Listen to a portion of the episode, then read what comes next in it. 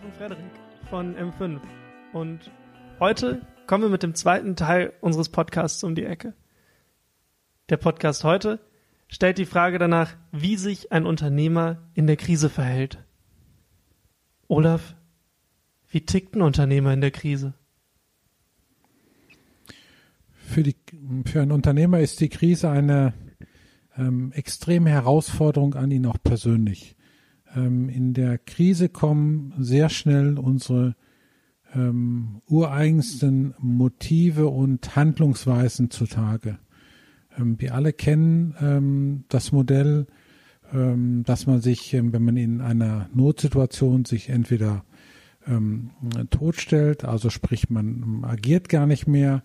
Ähm, das andere ist, man agiert sehr extrem, man, man, man läuft vielleicht auf etwas zu ähm, und ähm, will das bekämpfen und geht damit um. Und die dritte Sache ist, dass man einfach davon wegläuft. Und ähm, diese Grundmuster findet man immer bei Menschen oder generell bei einem Unternehmer, der in der Krise ist. Was heißt davon weglaufen? Ähm, was kann man sich darunter klassisch vorstellen? Das ist auf der einen Seite, dass der Unternehmer dann sehr gerne Fahrten macht zu irgendwelchen Lieferanten oder Kunden oder fährt einfach vom Unternehmen weg, um einfach nur weit weg zu sein von den Problemen, die ähm, in seinem Unternehmen sich befinden, die nicht wahrzunehmen. Ähm, der andere, der sich stumm stellt oder totstellt, ähm, ähm, sagt gar nichts mehr, sondern nimmt nur noch alles hin, was dort passiert und ist gar nicht mehr ähm, aktiv, ähm, will auch gar nicht mehr gestalten, sondern fühlt sich sehr in dieser Opferrolle ähm, und nach dem Motto, ich kann nichts mehr machen. Und der dritte, der dann ähm, ähm, aggressiv geht oder auf die Gefahr dann zugeht, ähm, der macht dann lieber alles selber. Der fühlt sich nach dem Motto, ich bin sowieso von Idioten umgeben, ich muss alles selber machen, wird hyperaktiv und macht alles selber, also quasi ähm, ähm, jegliche Tätigkeiten überwacht er, ähm, findet bei den Mitarbeitern permanent irgendwelche Punkte, die falsch laufen, mischt sich auch in alles ein und bringt allein dadurch dann dieses ganze Thema dann eigentlich verschärft dann noch die Krisensituation dann noch extrem, weil er mehr demotivierend unterwegs ist, wie er eigentlich auf der anderen Seite das machen möchte. Das heißt im Grunde wie die Affen, die wir irgendwie bei äh, WhatsApp verschicken. Absolut. Wegrennen, rumschreien, Fresse halten, unsichtbar sein, alles dabei, wegschauen. Das eigene Unternehmen ist in der Krise und man setzt sich lieber in das nächste Auto und fährt weg. Oder wie hast du das so erlebt? Ja, man ähm, klassischerweise, wir haben ähm, einen Logistiker betreut und ähm, einen etwas größeren Logistiker und der Unternehmer, dieses Unternehmen war in der Krise gewesen und der Unternehmer hat es lieber vorgezogen, ähm, auf ähm, Fahrten zu gehen, ähm, selber einen LKW zu steuern, ähm, zu den Kunden zu fahren, die Ware auszuliefern, anstatt ähm, sich zu überlegen, ähm, warum ist ein Unternehmen in der Krise und wie kann er vielleicht diese Krise insgesamt lösen. Also der war mehr auf Achse gewesen und hat operative Tätigkeiten ausgeführt, als sich zu überlegen, wie könnte denn ein Lösungsszenario für die Krise aussehen. Und du hast den dann aus dem Auto gerissen, aus dem LKW gerissen, oder was habt ihr gemacht? Ich habe mir das ähm, zwei Tage angeschaut, weil es war immer sehr seltsam gewesen. Zu den vereinbarten Terminen war er nicht da gewesen. Und ähm, am dritten Tag ähm, haben wir dann so das abgepasst, dass wir ihn gesehen haben, dass er wieder losfahren wollte. Und da haben wir dann mit ihm gesprochen und haben dann ihn dann mehr oder weniger gedanklich festgehalten und haben dann gesagt, ihn auch auf die Tätigkeiten gelenkt, die erforderlich sind, um die Krise zu bekämpfen und nicht ähm, ähm, eine operative Fahrertätigkeit wahrzunehmen. Kann man daran erkennen, wie, wie du deinen deinen Beruf verstehst? Also ich, ich sehe jetzt irgendwie eine Geschichte, in der hast du einen, einen Typen, der eigentlich nur wegrennt und stellst dich dahin und hält, hältst dem quasi mal am Schopf und zeigst dem, was schwierig läuft. Ist das dein Selbstverständnis, den Menschen zu zeigen, was bei ihnen schief läuft? Oder wie gehst du das an, wenn du auf so einen Typen triffst? Ja, Krise ist ähm, Krise ist immer eine eine Situation, dass ich ähm, Wahrheiten wahrnehmen muss und sie auch akzeptieren muss, dass sie da sind. Ähm, wir Menschen haben grundsätzlich das Problem, dass wir gewisse Wahrheiten nicht so wahrnehmen wollen, weil sie einfach unschön sind und weil sie gewisse andere Aktivitäten von uns erwarten wie bisher. Und ähm, wir halten es als unsere Aufgabe, ganz klar den Menschen zu zeigen, ähm, Besserung kann nur eintreten, wenn wir diese Wahrheiten auf der, in der ersten Stufe akzeptieren, dass sie da sind und dass sie nicht mit den Mustern, so wie wir bisher gearbeitet haben, lösbar sind, sondern dass wir nach anderen Mustern suchen müssen, um diese Herausforderung ähm, entsprechend zu bewältigen. Ähm, da ist es immer wichtig, ähm, wahrzunehmen, wie stark ist die Krise schon in meinem Unternehmen verankert ähm, und ähm, welche Maßnahmen sind erforderlich, um das Thema, diese Krise auch relativ schnell wieder zu beseitigen? Ähm, leite ich diese Sachen nicht entsprechend ein oder kann ich mich dieser Wahrheit nicht stellen, verzögere ich eigentlich mit jedem Tag, wo ich mich dieser Wahrheit auch stelle, ähm, eigentlich die Chance, mein Unternehmen überhaupt zu retten oder zu sanieren. Also ist es bei, bei allen von uns, die eine Nachricht sehen und sich denken, äh, darauf antworte ich lieber morgen. Das könnte mir zu nahe treten, das könnte irgendwie mir gefährlich werden. Das hat jeder Unternehmer auch irgendwo in sich. Oder haben einige zumindest in der Krise dann in sich. Heute öffne ich mir lieber nicht die Briefe, denn ich weiß ja, die Rechnungen, die, die, die tun mir nicht gut heute. Die kann ich eh nicht begleichen. Ja, es gerade in, in dem in dem ähm, im, im kleineren und mittleren ähm, Unternehmen ähm, findet man gerne auch in der Schreib Schreibtischschublade ungeöffnete Briefe, ähm, irgendwelche gelbe Post oder dergleichen, ähm, einfach mit der Maßgabe, ich kann, ähm, ich weiß, was drin ist, aber ich möchte es nicht aufnehmen und nicht wahrhaben, obwohl ich weiß, dass es ähm, da ist und ich auch weiß vielleicht den Inhalt, der in diesem verschlossenen Briefumschlag ist, ähm, möchte ich mit dem nicht aufmachen symbolisieren, ich ähm, verdränge das Problem, ich möchte es nicht wahrnehmen und ich habe einfach auch keine Lösung aktuell und darum schaue ich dann auch das gar nicht an, lass es in der Schublade verschwinden, mach sie zu, ähm, gedanklich gesprochen, okay, dann ist es da in der Schublade und es kann nicht mehr rauskommen. Jetzt ist nicht jeder Unternehmer einer, der flieht, einer, der, der wegschaut. Du hast davon erzählt, dass es viele gibt, die losschreien, die laut sind, die toben, die 15 Stunden am Tag im Büro sind und trotzdem ihr Unternehmen wie mit Scheuklappen in Richtung Insolvenz lenken. Wie begegnest du dem Typen?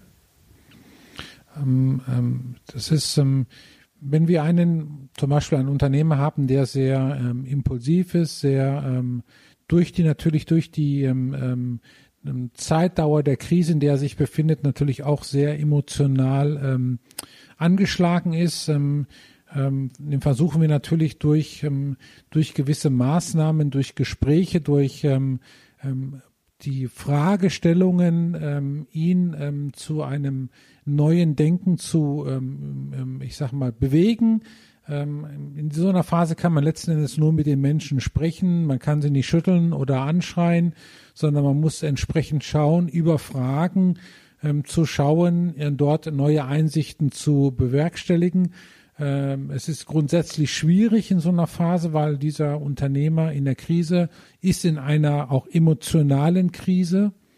Ähm, eine Unternehmerkrise ist auch immer eine Familienkrise, also spiegeln sehr viele Sachen auch in seinem täglichen Handeln sich wieder, so dass man auch da schauen muss, von wo kommt wirklich die Bewegung, der Druck her ähm, der ihn dazu veranlasst, dann entsprechend seinem Grundmuster, wenn es dann dieses Schreien ist, dieses Selbermachen, dieses Ich bin nur von Idioten umgeben, ähm, entsprechend dann auch aufzulösen und zu schauen, wie könnte man, wie kann man diese Themen, die ihn bewegen, letzten Endes auch für ihn erstmal zunächst in einen überschaubaren, händelbaren äh, Rahmen fassen dann gelingt es äh, mit dem Unternehmen auch anschließend produktiv, also sprich, wir arbeiten an Lösungen und nicht an der Fortsetzung der Probleme ähm, dazu zu bewegen und dann auch in, in diesem Bereich dann auch eines konstruktiven Handelns und ähm, Arbeitens auch überführen zu können. Und trotzdem passiert das alles in einer Situation, in der sich scheinbar jeder Moment überschlägt. In der Krise. Dann, wenn, wenn man gar nicht mehr mitbekommt, was eigentlich gerade noch alles passiert, weil morgen schon das Unternehmen gerettet sein muss oder nicht.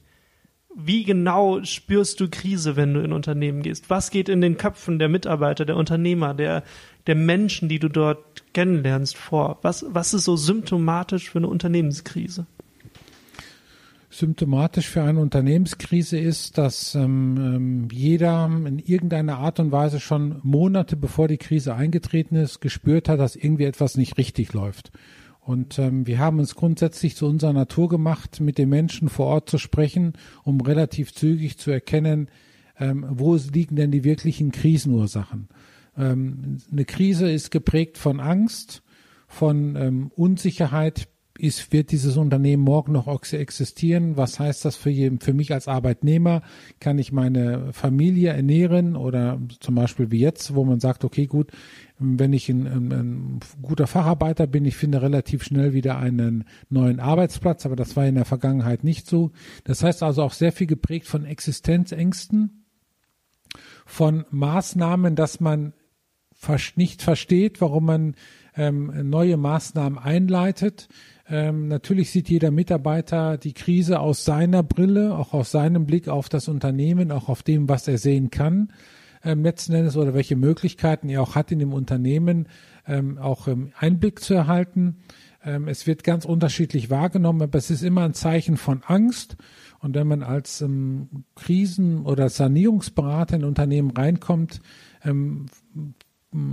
wird mit einem immer sehr viel Hoffnung verbunden. Man muss mit diesem Thema der Hoffnung sehr vorsichtig umgehen, weil man ja auch gerade als Neuer ähm, im Moment auch noch die ganze ähm, Auswirkungen der Krise als solches auch noch nicht sofort erkennen kann. Man sieht sicherlich immer die Auswirkungen, die da sind, aber wo die großen Stellhebel sind, um diese Krise wirklich nachhaltig auch zu vermeiden, so wie es auch ähm, ähm, man für eine erfolgreiche Bewältigung einer Krise auch sieht, eine nachhaltige Wettbewerbssituation wieder zu erzeugen. Ähm, das kann man an, von vornherein nicht erkennen, so dass man auch sehr vorsichtig ist mit Hoffnung, mit gewissen Maßnahmen, was immer sehr gut angenommen wird oder sehr gut auch ähm, ähm, unterstützt wird, ist, dass dort jemanden ist, der jetzt auch diese Themen angeht und auch dieses Thema macht allein. Das gibt den Leuten schon Mut, gewisse Sachen ähm, voranzutreiben und diese Sachen auch zu entwickeln. Und ähm, ja, das gehört dann auch zu einem Sanierungsberater nach unserem Verständnis dazu, dass er das dann auch tut. Und trotzdem ist der Sanierungsberater oft ein Eingeständnis von, ich habe was falsch gemacht. Ja, es ist ja grundsätzlich, ich sag mal, ein Unternehmer hat ein Unternehmen ja gegründet, weil er eine Idee hatte, weil er eine Marktchance gesehen hat. Im Laufe der Zeit ist ähm, durch irgendwelche Fehler in der Vergangenheit etwas passiert, was dieses Unternehmen in Schieflage ge ähm, äh, geführt hat. Wir kommen zu einem, wir kommen genau in dieser Phase, wo diese Schieflage transparent wird, kommen wir natürlich dazu und sehen natürlich dann auch um, ähm, dieses ganze Ausmaß dieser ganzen Schieflage. Nichtsdestotrotz haben wir es immer nach wie vor mit einem erfolgreichen Unternehmer bis zu diesem Zeitpunkt zu tun und so gehen wir auch mit diesen Menschen um. Und wir versuchen dann relativ zügig mit ihm festzustellen, Krise ist ja nichts anderes wie das Unternehmen auf ein neues Leben, auf ein neues Level zu heben, ähm, einen neuen Entwicklungsprozess einzuleiten. Und die Krise ist eigentlich nur der Bremspunkt, an dem man sagen kann, ähm, ja, man hätte schon in den vergangenen Monaten oder auch Jahren schon gewisse Maßnahmen einleiten müssen, die hat man aber nicht gemacht und ähm, es hat sich jetzt alles sehr auf diese Krise zugespitzt, ähm, sodass der Handlungszeitrahmen enorm zusammengedrückt ist und man dann auch wirklich sehr schnell schauen muss, was sind jetzt auch die wichtigsten Maßnahmen, die sofort durchgeführt werden müssen, weil außergerichtlicher Sanierung heißt, man muss den rechtlichen Rahmen, den das Insolvenzrecht vorgibt, ganz klar einhalten. Und das ist erstmal dein Hauptaugenmerk. Du kommst rein, guckst, was ist der Rahmen, den wir aufziehen können und dann guckst du, was du machen kannst oder wie, wie ist das? Besprecht ihr euch dann, du und der Unternehmer, den du betreust, das ist mein Reich, das ist dein Reich oder versuchst du gleich zu sagen, mach du das und wenn du einen Input brauchst, dann melde dich bei mir. Wie, wie läuft das ab? Wie, wie bewegst du dich in diesem Rahmen mit dem Unternehmer? Es gibt ja verschiedene Krisenzyklen, in denen sich ein Unternehmen befindet. Ähm, die letzten zwei Krisenzyklen sind eigentlich die alles entscheidendsten Krisenzyklen, weil in diesen Phasen ähm, versucht der Unternehmer auch irgendwann mal ähm, fremde Hilfe in Anspruch zu nehmen. Also sind gerade diese Krisenphasen der Ertragskrise und auch die, äh, die Phase der Liquiditätskrise. In diesen beiden Krisenphasen ist ähm, der Blick auf die ähm, Liquidität und ähm, haben wir dann noch genügend Geld, um auch morgen unseren Verbindlichkeiten zu bezahlen, ähm, das alles Entscheidende. Und in dieser Phase kommt es sehr stark zu einer Aufgabenteilung. Das heißt, ähm, als Berater kümmert man sich darum, diese Liquidität ähm, ähm, Krise sofort ähm, ähm, zu vermeiden, äh, ich sag mal ähm, erfolgreich zu bewältigen. Das heißt also mit allen den Gläubigern zu sprechen, die notwendig sind, um ähm, mögliche insolvenzrechtliche Verfehlungen halt von vornherein auszuschließen und auch eine gewisse Ruhe in das gesamte Liquiditätsmanagement zu erzeugen. Das ist klassisch eine Aufgabe des Beraters, des Sanierungsberaters nach unserem Verständnis. Ähm, die zweite Phase die sich dann damit an, nicht zweite Phase, sondern der Unternehmer als solches. Wir gehen jetzt mal davon aus, dass er emotional sich gefangen hat und dass er konstruktiv an der Lösung der Krisen sich beteiligt, ähm, hat dann die Aufgabe dazu, sein Business weiterzuentwickeln und das entsprechend auch voranzutreiben. Da schauen wir immer zu, findet diese Weiterentwicklung und Entwicklung des Business auch statt oder findet sie nicht statt? Sehen wir, dass sie nicht, dass sie nicht stattfindet, machen wir dort genauso diesen Druck, der erforderlich ist, um die Bewegung auch für die Zukunft auch erzeugt zu bekommen. Mit dem Ziel, dass er in Zukunft wieder sein eigenes Unternehmen so lenken kann, wie, wie das für, für ihn richtig scheint. Also immer wieder reingehen, quasi den Hammer vor den Kopf hauen, konfrontieren, zeigen, so sieht es bei euch aus, das müssen wir jetzt angehen, um dann aus quasi der Asche wieder aufsteigen zu können. Sich selber betrachten, als Unternehmer reflektieren können, wo stehen wir, wo waren unsere Fehler und wie können wir wieder in die Spur kommen, die erfolgreich war. Ja, es geht also nicht darum, dass der Unternehmer uns kopiert, sondern es ist sein Unternehmen und unsere Tätigkeit ist ganz klar auch darauf ausgerichtet, sein Unternehmen zu erhalten, sofern das rechtlich möglich ist und ihn noch in dieser Position zu erhalten, dass er der geschäftsführende Gesellschafter ist oder dergleichen ist. Also sein Unternehmen zu erhalten, ihn aber auch ganz klar dazu zu bewegen, ähm, dass notwendige Veränderungen auch wirklich vorgenommen werden, auch von seiner Seite und ihm auch immer wieder mit gewissen Sachen, ähm, mit gewissen Fehlentwicklungen, die in der Vergangenheit sind, zu reflektieren, um damit der Unternehmer selber auch sehen kann, was waren die Auslöser gewesen, die mich in die Situation reingeführt haben und was kann ich aus diesen Auslösern auch für mich zukünftig lernen, damit sie nicht mehr auftreten. Weil Krise ist ähm, schneller zu bewerkstelligen oder zu ähm, ähm, erfolgreich zu bewerkstelligen, wenn es gelingt, ähm, den Unternehmer als aktiven Handlungspartner in diesem Prozess mit einzubinden. Ähm, der Berater ist nicht schlauer wie der Unternehmer. Ähm, er verfügt in, in der Phase über sehr Spezialwissen und er hat natürlich die Möglichkeit, dass er als Fremder auf ein Unternehmen schaut, aus der Vogelperspektive heraus. Ähm, nichtsdestotrotz muss der Unternehmer bei diesen ganzen Arbeiten, die erforderlich sind, selber aktiv sich einbringen. Ansonsten kann keine Sanierung in unserem Sinne erfolgreich bewältigt werden. Das heißt, Sanierung ist immer auch Veränderung, charakterliche Veränderung, persönliche Weiterentwicklung, Entwicklung des Unternehmens auf das nächste Level. Das ist das, was du beobachtest.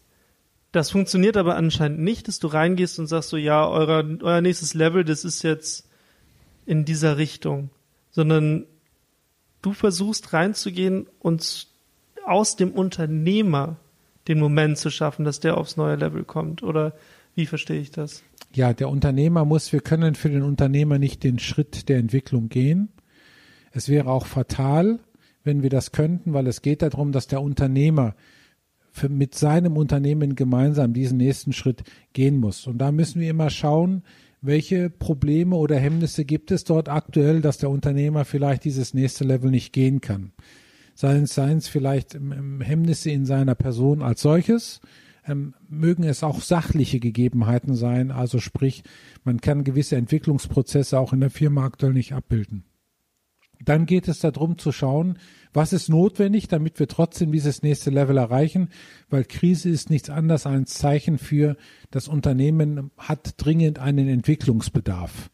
Und wenn es diesen Entwicklungsbedarf nicht innerhalb dieses Zeitfensters der Krisenbewältigung realisieren kann, wird es ähm, notgedrungen aus dem Markt ausscheiden. Und darum ist es unsere Aufgabe, auch den Unternehmer ab der Stunde, ab dem wir zusammenarbeiten, ganz klar in dieses Richtung von Veränderung, von Change, von Weiterentwicklung, persönlicher Entwicklung zu bewegen, ähm, damit wir überhaupt Fahrt aufnehmen können, weil Krise ist ein, immer ein Laufen gegen Zeit. Das finde ich ein sehr schönes Schlusswort, denn mit der Krise werden wir uns in Zukunft noch oft auseinandersetzen. Im zukünftigen Podcast werden wir uns die Frage stellen, woher kommen Krisen? Wie entstehen die? Versuchen zu beantworten, was die klassischen Ursachen für Krisen sind, wo man vielleicht schon früh ansetzen kann, wo man früh einen, einen erfrischenden Impuls in das Unternehmen setzen kann, vielleicht auch über extern. Und jetzt sind wir aber an dem Punkt, an dem quasi die, Krise brodelt, wir darüber geredet haben, was sind die ersten Schritte, was ist quasi die Reanimierung, um in etwas ferner liegender Zukunft besprechen zu können und was heißt dann nachhaltiges Management, das Übergeben an den Unternehmer zurück in seine Verantwortung, sich rausziehen.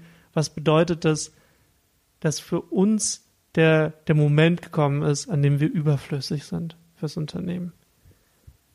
Danke erstmal bis hierhin, Olaf, für einen schönen Podcast. Danke, Frederik. Es hat sehr viel Spaß gemacht. Ja, mir auch. Über die Kommentare könnt ihr, die ihr zugehört habt, euch gerne an uns wenden, mit uns diskutieren und Wünsche äußern für, für zukünftige Podcasts. Vielen Dank.